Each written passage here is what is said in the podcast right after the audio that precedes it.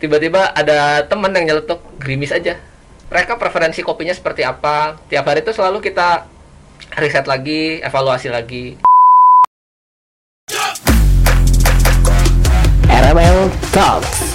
Let's get talks.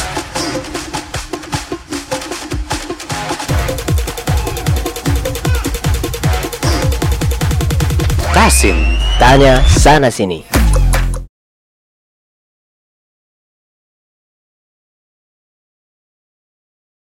Oke, Assalamualaikum warahmatullahi wabarakatuh. Sobat Tasin di mana pun Anda berada Bersama saya Denny Irawan Dalam acara Tasin Tanya Sana Sini. Oke, perlu teman-teman ketahui Tasin adalah salah satu program dari kanal Youtube RML Talks di mana RML Talks memiliki tiga program utama. Yang pertama adalah Badar, Bongkar di Sekitar Lalu Tasin, Tanya Sana Sini Dan juga Mabal, Mari Belajar dan saat ini kita berada di acara Tasin. Oke, tanpa panjang lebar, saya akan memperkenalkan narasumber saya untuk hari ini. Muda, berbakat, sangat menginspirasi kita semua. Siapa dia? Mas. Apa Halo. kabar Mas Harkio? halo mas Denny sehat-sehat Alhamdulillah sehat ya. Semoga kita semua diberi kesehatan selalu dan dijauhi dari segala penyakit dan eh, COVID pandemi 19 ini segera berakhir. Amin. amin Oke, eh, tidak lupa saya mengingatkan teman-teman semua untuk tetap menjaga protokol kesehatan. Jangan lupa 3M-nya. Eh, yang pertama adalah mencuci tangan dengan sabun, memakai masker dan menjauhi kerumunan. Oke, kita langsung saja ini. Sebenarnya Mas Harki ini yang saya kenal ya, dia adalah salah satu praktisi juga di bidang desain ya.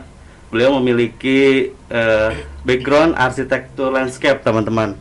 Kalau pengen tahu ya. Beberapa kali saya berkegiatan dengan beliau. Kayak udah tua ya beliau.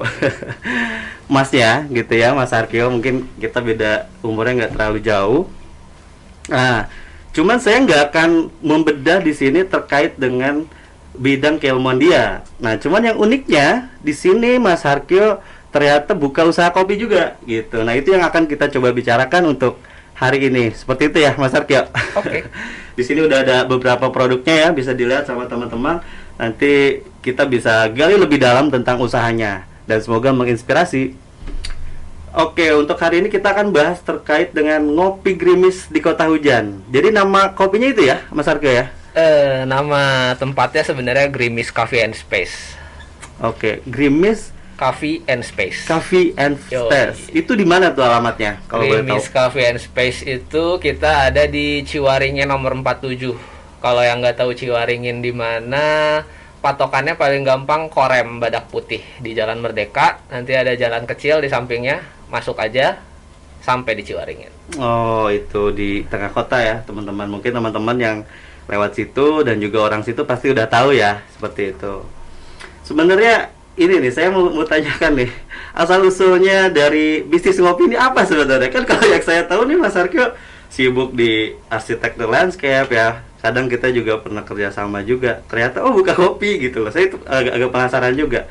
Asal usul pertamanya gimana itu Mas Arkio? Kalau pakai gua nggak apa-apa kan ya? Iya, nggak apa-apa. Kalau gua mungkin ngerasanya bakat ya. Yang pertama bakat. Bakatku butuh soalnya. Jadi harus jualan. Ya? Oke. Eh, kalau yang lebih jauhnya sih sebenarnya gini kalau boleh cerita. Eh background gue sebenarnya kan dari arsitektur landscape ya. Nah, eh setelah lulus gue praktek mandiri, maksudnya freelance gitu. Desain, bikin ya, bikin ya kayak arsitek pada umumnya ya, umumnya lah ya. Iya, benar. eh suatu waktu gue dapet klien dia owner coffee shop jadi gue harus desain coffee shopnya dia nah mungkin Oh, di situlah oke. pertemuan pertama gue dengan kopi yang kopi yang maksudnya yang bukan kopi saset gitu maksudnya kopi saset pun kopi coba kita bilang ini kopi specialty di situ awal pertemuan gue dengan kopi dan dari situ mulai tertarik tertarik sampai akhirnya kenapa nggak bikin sendiri aja ya gue Iya, suka iya. banget ngopi sekali ngopi kalau di luar bisa minimal Iya, dua puluh ribu lah ya. ya. kalau tiap hari ngopi dua puluh ribu kayaknya tekor. Iya, benar. Kenapa nggak dibisnisin aja ya? Akhirnya ya udah kita bisnisin. Sekarang udah tiga tahun jalan, kurang lebih gitu sih Wah luar biasa sekali. Udah tiga tahun jalan ya Ya. dari awal buka. Wah luar biasa sih kalau menurut saya ya. Dari apa namanya alasannya untuk buka kopi sebelumnya gitu. Dan itu ternyata ada awalnya dari project juga gitu ya. awalnya dari project benar dari benar. project project yang nggak landscape sengaja ya. nggak sengaja ternyata buka gitu buka kopi. Oke menarik sih. Kalau terinspirasinya nih untuk bisnis ngopi itu dari mana ini? Terinspirasi dari siapakah? Atau ada yang sebelumnya mungkin yang pernah buka kopi juga? Inspirasinya ya dari tadi itu dari klien gua yang pertama itu. Dia owner coffee shop terus kebetulan sangat nyambung artinya Oh, gini oke. eh gue background gue tadi arsitek dia sangat melek desain. Jadi ketika kita ngobrol ketika kita proses desain itu ngomong nyambung banget gitu. Dia bahkan kadang dia jauh lebih fasih ngomongin desain dan arsitektur gitu. Iya. Sampai akhirnya gue sadar ternyata industri kopi ini adalah industri yang sangat dekat dengan desain. Mulai dari packaging Hmm. dari presentasi dari tempatnya dari iklannya. Itu kan semuanya well design ya beda dengan industri lain gitu ya. Dan di situ jadi menarik karena kalau gua akhirnya masuk ke industri itu artinya gue juga tetap akan mm, ber apa ya tetap menjadi desainer gitu. Nggak cuma jadi Iya. pebisnis kopi doang. Proses desain itu akan berjalan terus dan itu yang gua rasain sih. Oke oke. Mungkin itu ya inspirasinya kurang lebih kayaknya. Jadi dari dari orang itu ya? Ya dari klien kita dari itu. klien itu.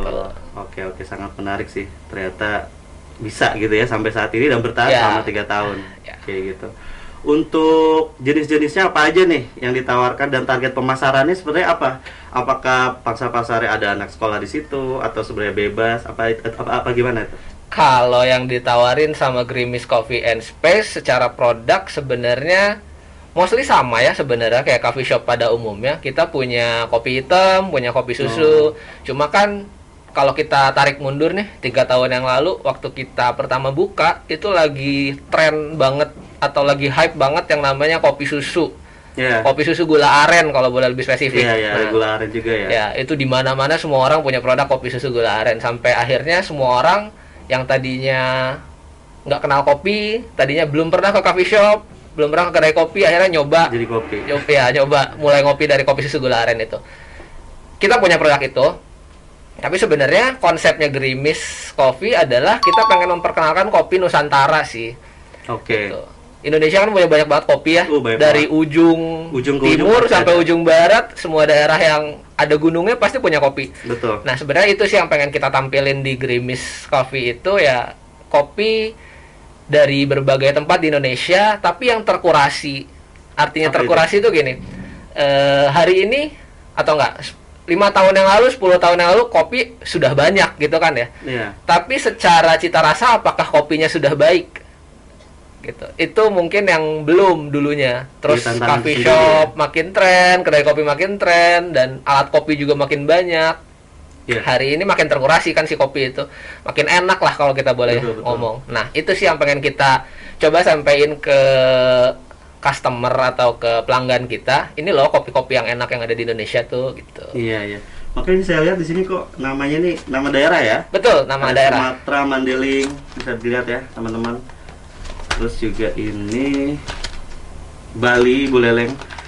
Berarti berbagai daerah ada ya? Ya, Dan berbagai ini kopinya ada. didatangkan langsung dari daerah itu. Betul.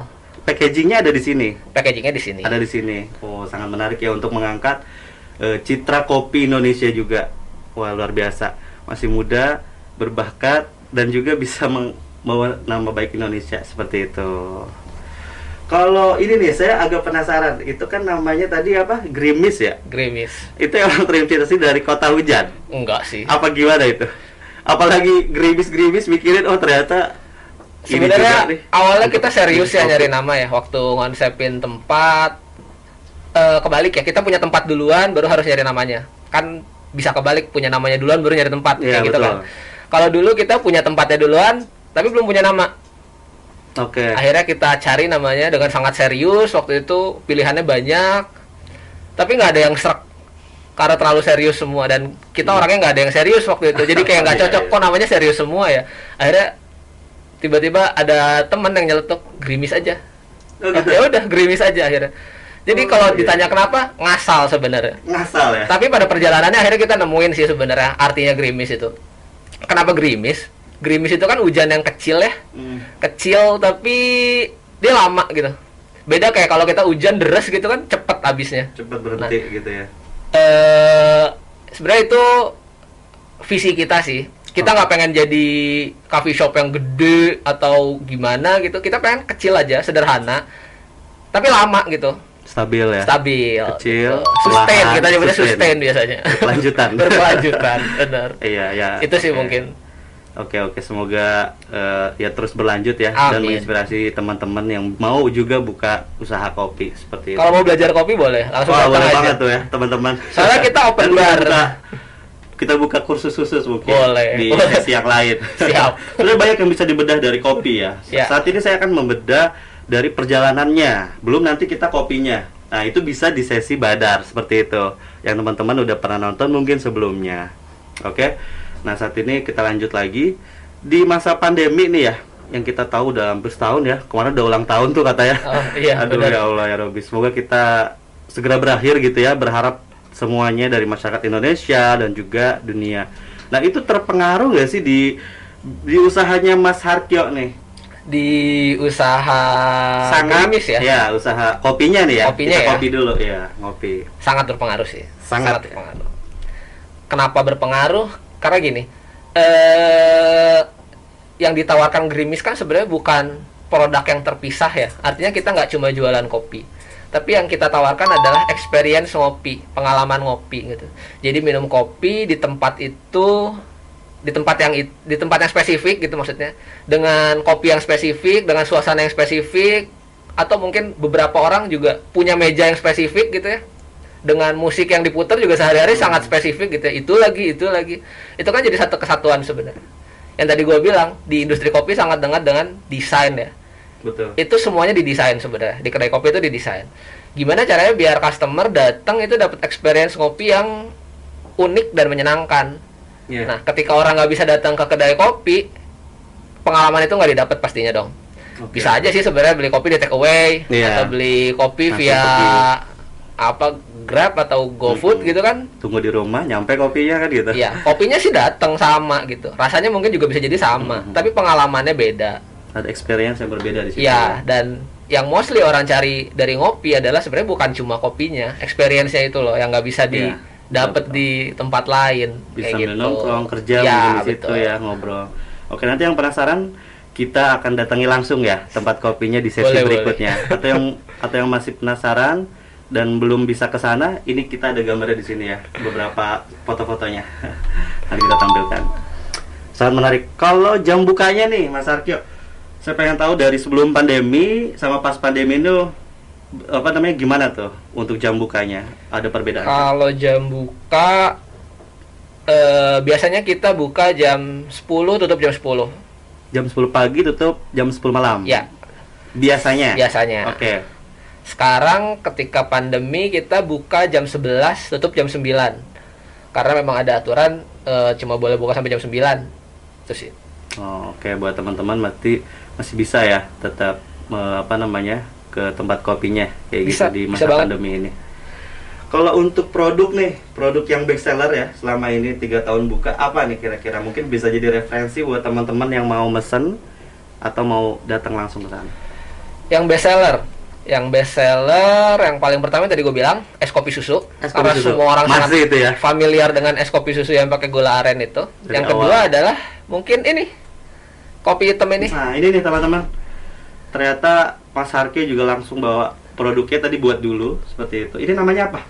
Ini gampangnya kopi hitam. Kopi hitam ya, Gampang kopi original ya. Kopi hitam. Cuma kopi hitam itu kan bisa diseduh dengan banyak cara ya. Oke. Nah, kalau yang tadi gue bikinin itu kita nyeduh pakai saringan kertas. Saringan Namanya kertas, orang familiar nyebutnya V60 Mm-mm. atau V60. Oh iya. V iya. Ya, sama 60. Kalau saya agak asik sih, karena ya. bukan pencinta kopi, kopi. Ya. V60 sih, ya. Intinya sih kopinya disaring dengan kertas uh, uh. biar nggak ada ampasnya.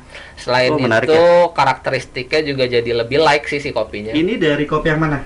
Ini yang Bali. Bali. Hmm. Oh. Jadi tadi kalau sempat ngicipin minum, ini adalah yang Bali. Kayak gitu okay, rasanya kurang lebih. dulu ya. Sedikit.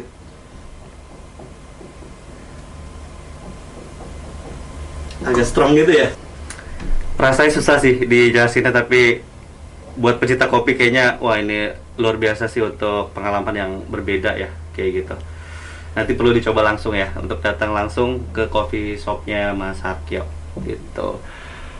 Kalau untuk respon nih ya, ada ada sistem ini nggak feedback misalkan dari apa namanya coffee shopnya untuk menerima saran dan masukan dari pengunjung ya customer yang datang atau online itu apa tuh rata-rata respon dari eh, teman-teman yang udah ngopi di sana?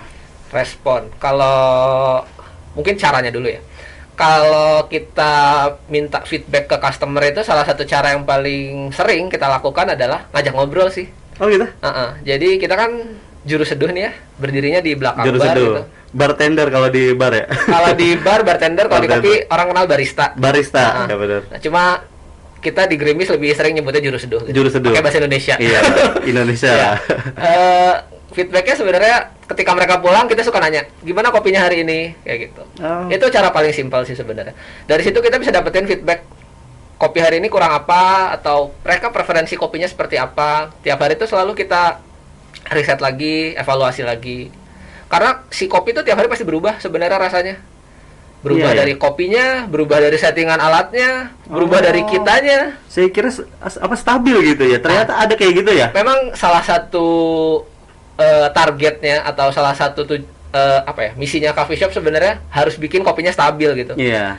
Tapi bikin kopi stabil itu bukan kerjaan mudah ternyata. Bikin ker- Iya, bikin benar, kopi benar. jadi stabil dan konsisten itu kerjaan yang sangat sulit ternyata. Sulit gitu. ya. Ada tantangan tersendiri Ya. di situ ya. Ada Saya penasaran nih. Sebelumnya Mas Harkyo eh, untuk memulai ya dan menjadi juru seduh tadi belajar dulu apa sambil proses buka nih Eh, belajar belajar dan lama. dan lama Iya. berapa lama itu kalau boleh tahu mungkin Sebenarnya kalau gue lebih seneng nyebutnya nggak belajar ya, Iya. tapi gue berusaha kenalan dengan si kopi oke sih. Eh, ya gue juga dulunya nggak minum kopi yang kayak gini ya, Hmm. yang nggak pakai gula gini ya. Dan awal kali gue minum kopi mungkin responnya sama, Hmm. pahit gitu. Ini kopi apaan sih? Kok rasanya gini doang. Terus kadang dibungkusnya suka ada tulisan kayak dibungkus yang ini kan, yang itu juga ada. apa Ada sugar cane, citrus, coklat. Di situ tulisannya apa? oh ya Ada kan? semi west Yang di bawahnya lagi. all spice Spice, Ya, artinya kan dia ada rasa rempah-rempah. ripe fruits ya Ya. sugar cane sugar cane itu kan Sama. gula tebu ya. Tapi ketika kita minum, di mana gulanya ini rasa rasa gulanya yang mana gitu sebenarnya. pekat banget kalau bagi Iya. saya ya saya yang dirasain pahit doang kan. Tapi ketika sering minum, sering nyicipin, akhirnya kita tahu oh ternyata ada si komponen rasa ini tuh sebenarnya ada di kopi kita. Oke, Dan oke. itu yang bikin kopi kita terkenal di luar negeri. oh iya ya Kayak gitu. benar-benar Yang jadi disayangkan kan kita sendiri yang orang Indonesia kadang nggak tahu gitu kalau gitu Mm-mm. itu ada di kita gitu. Sedangkan di luar itu sangat diapresiasi gitu. Mungkin salah satu tadi ada pertanyaan yang menginspirasi ya. Mm-mm. Gue pernah dengerin podcast juga. Dia punya coffee shop juga gitu. Dia praktisi kopi. Suatu hari dia pernah jalan-jalan di Amerika. Dia minta kopi paling enak. Di sana dia disajin kopi namanya Mandailing, Golden Mandailing. Mandailing. Ya. Ya dia kayak itu jadi momentum sih buat dia kayak gue jauh-jauh datang ke Amerika, gue minta kopi paling enak. Gue orang Indonesia Indonesia loh itu ketika gue minta kopi paling enak, Heeh. gue dikasih kopi Indonesia gitu. Dan bahkan gue nggak tahu itu sebelumnya ada gitu di sana kopi gitu kayak gitu. Itu sangat menginspirasi gue juga sih kayak oke oke ya pengen jadi lebih kenal apa yang ada di tempat kita sendiri sih salah satunya buat gue melalui kopi kayak gitu. Iya iya, iya makanya sangat menarik juga ya. Salah, salah satu yang saya dengar ya salah satu produk yang terkenal di Indone- di Indonesia kepada dunia itu yaitu kopinya. Kopi betul. Bener tadi dari berbagai daerah dari ujung sampai ke ujung tuh kopi ada pasti. Seperti itu ya. Itu yang sebenarnya bisa dimaksimalkan ya potensi itu gitu. Budaya ngopi mungkin di kayak di Aceh, Sumatera itu udah ada. Ya. Gitu. Mungkin di tempat lainnya juga bisa jadi ya bisa untuk apa namanya dibudayakan ke depannya gitu. Kalau untuk harga nih buat teman-teman, iya dari mungkin termurah sampai termahal ada gak sih? Harga kita di range 15.000 sampai 32.000. Oh kan terjangkau ya? Sangat terjangkau. Sangat terjangkau teman-teman. Dan ini udah ada di ini ya. Eh apa? GoPay, eh GoPay, Gojek, Grab. Ada, Bisa ada. dipesan secara online Bisa, maksudnya. bisa. Oke, itu kan. Luar biasa sih. Kalau yang paling mahal tuh apa tuh? Tadi yang Paling 25 ribu ya? mahal. 32 32 ada? Yes. Itu apa tuh? tiga dua sebenarnya Kenapa eh, mahal? es- apa es kopi latte tapi pakai flavor itu menu umum lah di coffee shop coffee shop Hmm. lain kayak pasti sering denger kan kayak caramel latte, vanilla Iya, iya, latte, iya. hazelnut kayak gitu. Yang Oh, bikin mahal sebenarnya flavornya sih. ya? Flavornya ya? Iya, flavornya. campuran flavornya itu yang Iya. paling mahal ya oke ya masih ada banyak pilihan lah buat teman-teman untuk bisa ngopi di kopi gerimis gitu peminat ngopi nih tadi kan saya udah bilang ya untuk apa namanya customernya rata-rata dari mana banyaknya peminatnya nih sebenarnya dari kalangan mana nih kalau selama tiga Eh, tahun ini Sebenarnya segmented ya. segmented Artinya semua coffee shop dengan konsepnya masing-masing punya segmennya sendiri, gitu kan. Nah, sedangkan kalau Grimis nih ada di segmen mana sekarang? Sebenarnya gitu kan pertanyaannya ya. Kalau Grimis sendiri sebenarnya kita eh mem- berusaha memposisikan atau mengsegmenkan untuk kalau umur di umur 20-an kali ya. Mm-mm. Early 20 sampai sekitar tuh 27 28 kayak gitu. 30 Jadi maybe. kisaran orang yang lagi kuliah, Oh, mahasiswa, mahasiswa, sama mahasiswa orang-orang yang udah kerja tapi awal-awal dia kerja lah kayak gitu. Itu sih. Karena emang tempat kita juga sering dijadiin tempat ngerjain tugas, Hmm, ngerjain kerjaan benar ya, kantor juga, sekalian ya. kadang meeting juga kayak Hmm, gitu. tempatnya lumayan Ketemu cukup klien. luas ya kayaknya Lumayan luas, lumayan luas. Penasaran sih, nanti kita coba kunjungi langsung deh. boleh ya, kita berkunjung Boleh, langsung ya? boleh. kita Oh. bedah nanti lokasinya. Mau tapping podcast di sana juga boleh. Oh, benar Temen-temen- banget. Temen-temen kita juga banyak yang suka bikin podcast di Banyak juga kita, ya. Nah, itu makanya usulan awal kita di sana ya, cuman kita undang Cuma paling bocor-bocor dikit suaranya ya bisa di, bisa diedit lah nanti. Salah itu, siap. Eh, kita ketahui ya, jadi agak kaku deh. kopi itu kan kopi-kopi kekinian tuh banyak ya sekarang ya, kopi betul. kekinian banyak banget di pinggir jalan dan juga di lokasi-lokasi khususnya di, di di pusat kota ya. Kalau keunggulannya nih, keunggulan dari kopi Grimis beda dengan kopi yang lain apa nih? Mungkin pemirsa pengen tahu juga. Apa yang menurut Mas Harkio beda nih? Kalau keunggulannya kita Different. nggak punya keunggulan mas. Nggak ada keunggulannya. ada. Kita produk kita nggak ada keunggulannya. Tapi ya yang kita unggulkan adalah pengalaman ngopinya sebenarnya. Oh, kembali lagi ya ke experience ya tadi. Yes. Jadi kalau ditanya kopinya kelebihannya apa sih? Ya basically kopi sama. Konsepnya Sama, pun ya. sama sebenarnya semua coffee shop ya. Karena kita ada si resepi itu kan sebenarnya ada standarnya ya. Mm-mm.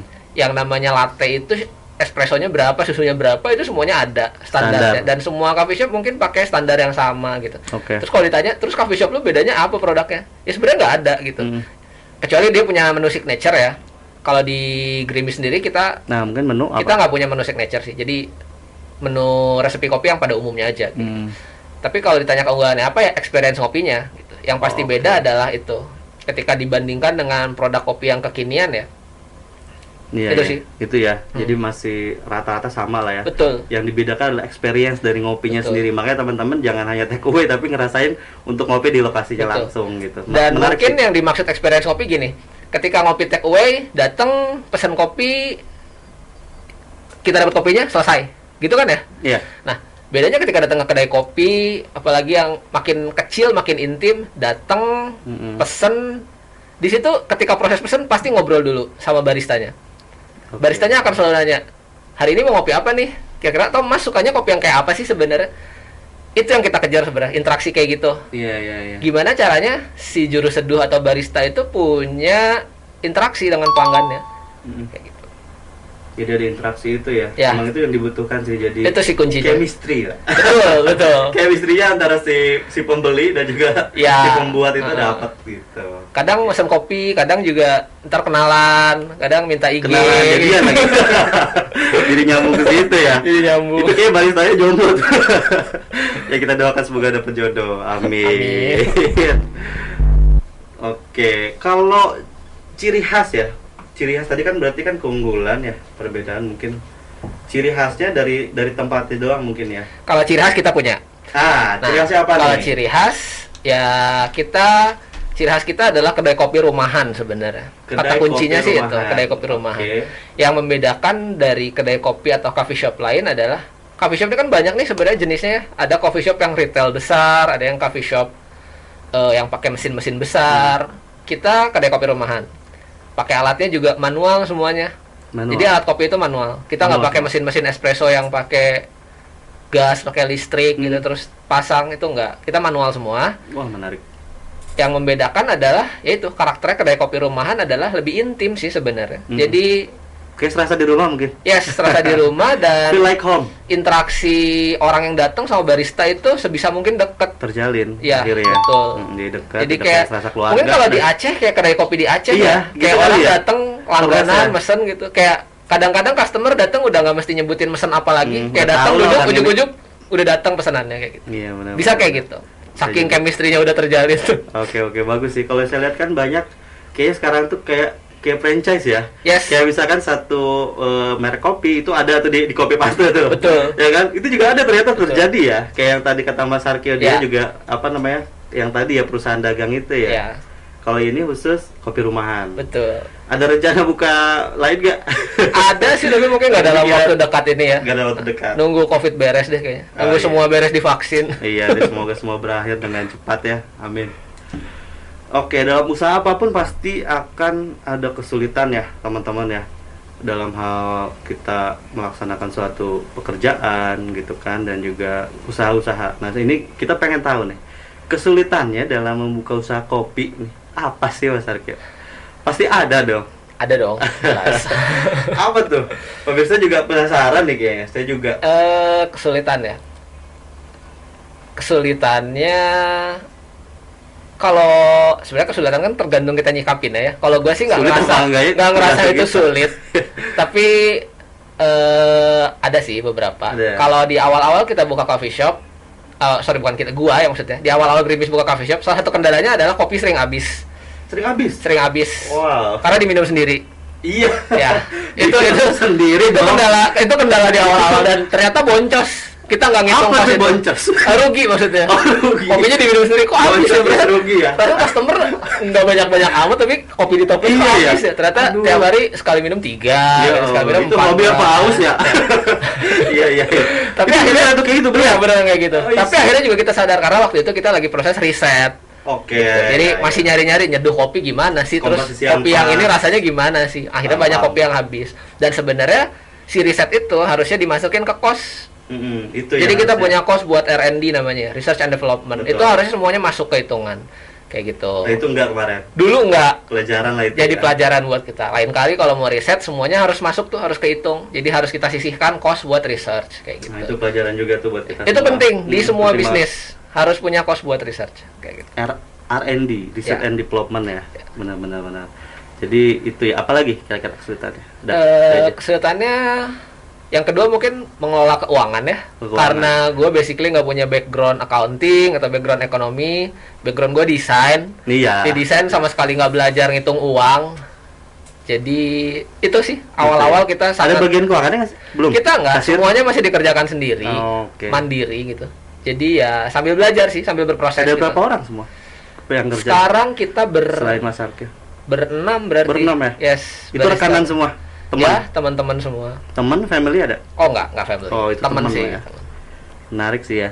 Ya itulah makanya apa usaha rintisan ya Yes. berjuang dulu gitu ya mungkin ke depannya kita akan tahu mungkin eh, kopi grimis ini akan ada di mana-mana di seluruh kota mungkin di Indonesia amin ya rabbal Amin.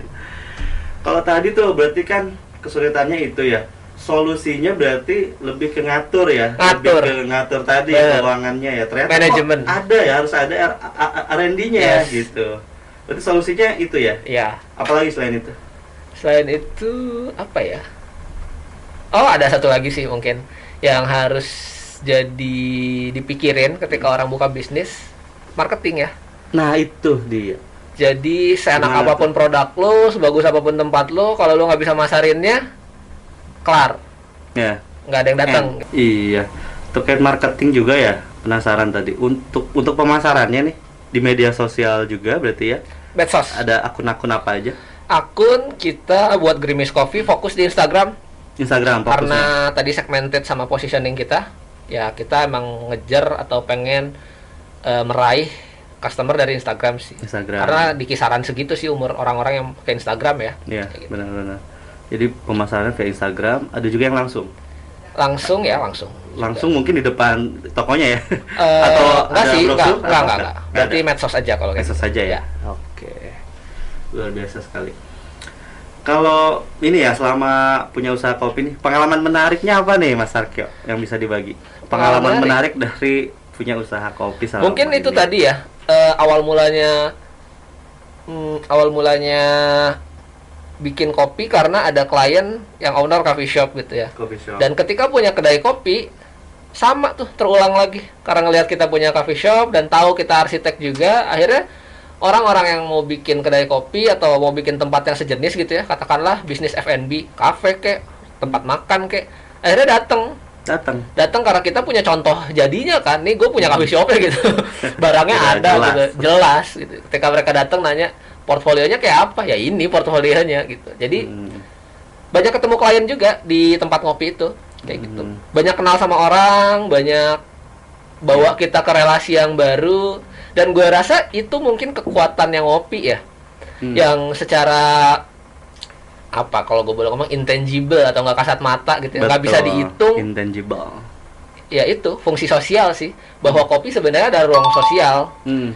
yang nyata bisa dilihat sih mungkin di Sumatera yang kayak tadi Iya. Mas Denny bilang di Aceh Benar. di Sumatera orang datang ke tempat kopi tuh ya kalau dilihat secara kasat mata ya iya minum kopi gitu Mm-mm. tapi nilai utamanya sebenarnya bukan itu ya Bukan. mereka datang ngobrol bersosialisasi gitu dari situ mereka ya banyak berinteraksi punya relasi baru Ya, betul. Gitu Jadi kayak malah jadi budaya gitu kan. di sana. Harusnya ya, harusnya jadi budaya. Jadi budaya sebelum makan ya. Kalau saya di sana tuh sebelum kerja, yes pas jam istirahat, Jam istirahat, Pas pulang kantor kerja, juga, gitu. terus pas malamnya juga Iya. itu every day is ngopi betul, betul, betul. wah itu saking saking ngopinya itu sering ya Iya. gitu. jadi kayak budaya gitu kan Mhm. terus ini Mas Arko yang terkait dengan tadi ya untuk usaha berarti ada rencana peng- pengembangan ya ke depannya ya untuk mengembangkan usaha gitu. Itu sudah ada bisnis plan-nya kah gitu? Dari Kalau- sekarang? Atau berjalan aja dulu gitu? Kalau bisnis plan yang sekarang berjalan kita punya. Ada. Tapi kalau yang mau dikembangin berikutnya kayak katakanlah misalnya mau punya cabang baru kita belum punya plan ke sana sih. Jadi Hmm. kita belum bikin bisnis plannya. Tapi ketika kita nanti mau bikin itu pasti harus dibikin bisnis plannya. Karena Iya. nggak mungkin nggak mungkin tanpa bisnis plan terus kita bisa Nah. jalan itu Aha. bahaya sih. Iya yang mungkin kan dari pemirsa yang lihat di sini gitu ya yang tertarik dan sepemikiran dengan Mas Arkyo mungkin pengen juga buka berinvestasi mungkin ya mungkin boleh ya, boleh gitu boleh. kan. boleh tuh bagus juga idenya. Ya, mungkin bisa bisa bisa gabung gitu. Kita patungan aja. Eh, jadi, jadi usaha patungan ya. Mungkin gitu. Terus untuk eh, harapannya nih Mas Arkyo harapan usaha kopi gerimis ke depannya apa harapan harapan Mas Arkyo Harapannya sih di kondisi yang sekarang Iya. semoga bisa cepat pulih sih. Kita sangat merindukan kondisi ngopi yang aman dan menyenangkan ya, Hmm. kayak dulu ya, di mana orang bisa berinteraksi dengan sangat dekat gitu di kedai kopi. tanpa kekhawatiran ya tanpa batas tanpa Iya, jarak itu Sekarang sih yang sangat berjarak. rindukan gitu. Kayak karena jadi banyak customer kita yang tadinya tiap hari ngopi di situ, terus Nah. kayak tiba-tiba udah setahun, udah tiba-tiba udah setahun loh ini. Ya kan covid udah Iya setahun kan? ya, kayak nggak kerasa aja gitu kayak. Kayak udah udah setahun ya, gue ketemu nggak ketemu sama Mas ini gitu. Ah, ah. Ya kayak gitu-gitu sih. Iya ya, ya itu juga harapan kita semua ya, eh, teman-teman semuanya. Semoga ya COVID-19 ini cepat berlalu gitu dan dapat ditangani dengan baik oleh pemerintah seperti itu. Ya jadi itu sih pembicaraan saya dengan Mas Arkyo. Sebenarnya masih banyak lagi yang ingin saya tanyakan, ingin saya bedah. Mungkin di episode berikutnya kita bisa gali lagi lebih dalam tentang usaha kopinya, bahkan tentang tadi dari pekerjaan Mas Arkyo nih yang sebenarnya adalah desain arsitektur Landscape. landscape seperti itu mungkin nanti untuk teman-teman yang mau juga apa namanya kerjasama atau lagi butuh desain arsitek juga bisa kerjasama seperti itu. Nah ini mudah-mudahan apa yang kita bicarakan hari ini dapat menginspirasi teman-teman semua gitu ya. Jangan lupa di like di komen eh, di share and di subscribe gitu. Jadi eh, mungkin itu aja dari kita. Sekian dari saya Denny Rawan. Assalamualaikum warahmatullahi wabarakatuh